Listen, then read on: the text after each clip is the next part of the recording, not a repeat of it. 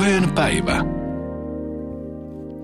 Euroopan tuo, äh, unionin tuomioistuin antoi heinäkuun alussa sellaisen linjapäätöksen, jolla pyritään parantamaan Suomen vesien suojelua. Ja yksi keino on muun muassa sellainen, että vesimme vaikuttavien hankkeiden arviointeja tulevaisuudessa pitää parantaa. No sitten Luonnonsuojeluliiton johtava asiantuntija Ilmo Ilpo Kuronen kertoi tiedotteessaan, että valtaosa suomalaisista elää jo nyt tyydyttävien tai välttävien vesien äärellä. Ja tämä tuntuu jotenkin omituiselta tässä maailman puhtaampien pohjavesien maassa sanottuna. Meillä on puhelimessa limnologi Sari Mitikka Suomen ympäristökeskukselta. Hyvää aamupäivää. Huomenta. Niin, miltä tämä kuulostaa? Se kuulostaa meidän mielestä karulta ja omituiselta, että me elä, eläisimme jo nyt tyydyttävien, vält- välttävien vesien äärellä. Pitääkö se paikkansa? No sitä väitettä voisi purkaa sillä tavalla, että no 50 prosenttia väestöstä asuu tämän Pori, Tampere, Imatra akselin eteläpuolella.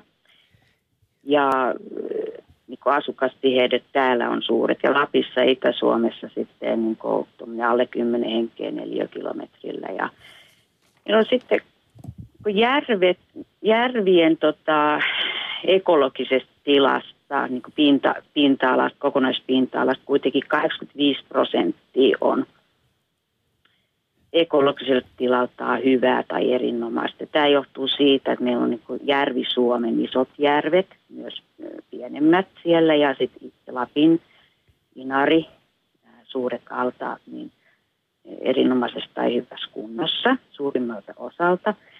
Sitten meillä on tota, tämä rannikkokaistale, joissa on meidän joet valtaosin, niin siellä jokien tilanne varsinkin on huonompi. Siellä on myös pieniä järviä, jotka on rehevöityneitä. Ja vain 65 prossaa niin jokipituudesta on hyvää tai erinomasta.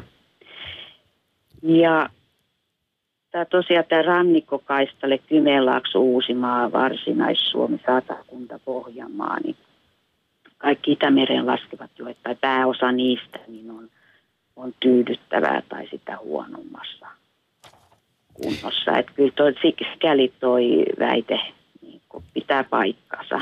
Voidaan noinkin sanoa, että valtaosa suomalaista elää vain tyydyttävien tai välttävien mm. vesien äärellä.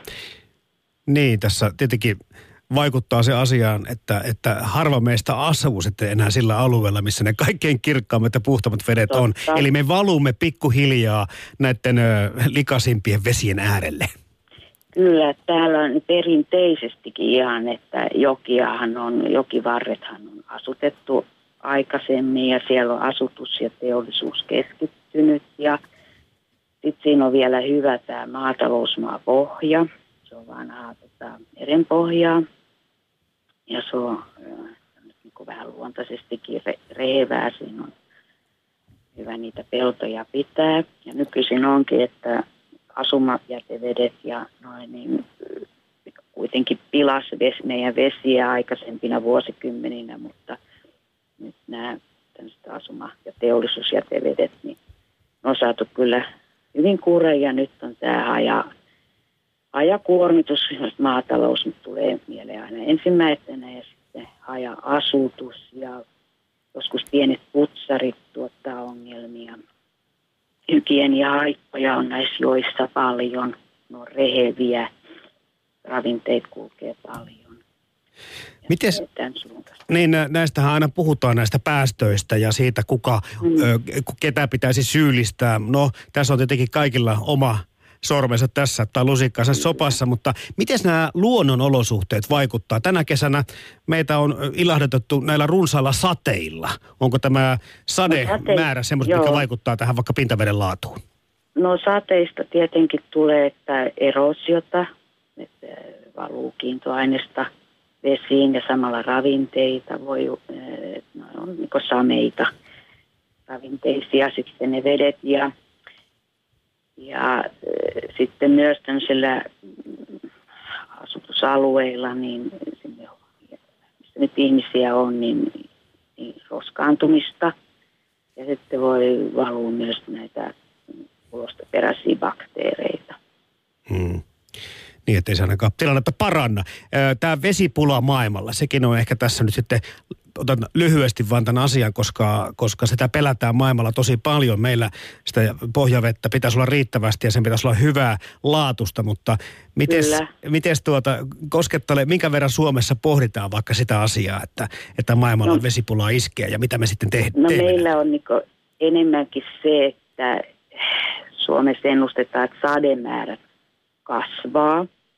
Tulevaisuudessa vettä tulisi niin enemmän mutta toisaalta ääriilmiöt kasvavat. Saattaa olla, että tulee kuivia jaksoja, esimerkiksi kesällä voisi tulla kuivia jaksoja ja kaivo niin vedet loppuisi, jos pohjaveden pinnat pääsisi laskemaan. Sen, sen tyyppistä ongelmaa voisi tulla. Ja sitten on myös tietenkin, että jos tulisi hirveän rankkoja sateita, niin se haittaa puhdistamo-toimintaa. Voi tulla ylivuotoja, ohi kuljetuksia ja tämän tyyppistä myös niin pohjavesialueille voi tulla ongelmia. Toinen asia näistä sateista, sateista tulee vielä myöskin mieleen tämä levätilanne. Nyt on kai ensimmäisiä tilanteita tuolla Sisä-Suomessa ainakin ollut, että, että levää on jo nähty, vaikka tänä kesänä kai se ongelma ei niin pahaksi pääse äitymään. Kyllä, kyllä siellä ihmiset soittelee laiturin kupeissa, on keräytymiä ja on muutama runsas havainto havaittu. Mutta vieläkin näyttää siltä, että ollaan niin keskitaso rauhallisemmassa hmm. Mutta tämä heinä-elokuun vaihde on sitten se kiihkein aika yleensä. Että jos nämä ilmat tulisi pidempi lämmin jakso, niin se potentiaali siellä kyllä on, leväkukin toi voi tulla.